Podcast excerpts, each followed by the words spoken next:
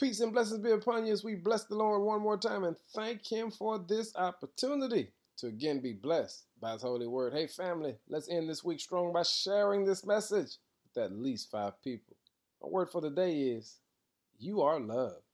In 1 John 3, verse 1 says, See how very much our Father loves us, for He calls us His children. When you look at the state of the world that we live in, it's depressing to see how many people don't know they're already loved. People are simply taking their own life because they feel like they don't matter. But I need you to recognize today you're already loved because God says you're His child.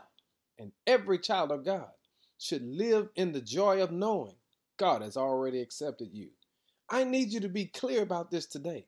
He knows everything about you and yet he still loves you. Yes, he's God. Yes, he's king. Yes, he's judge. And yes, he is love. God loves you. And we need to live in the knowledge of knowing that no matter what we do or where we've come from, God loves us. And family, that's shouting news right there because you have been accepted by the only one that matters. See how much the Father loves us?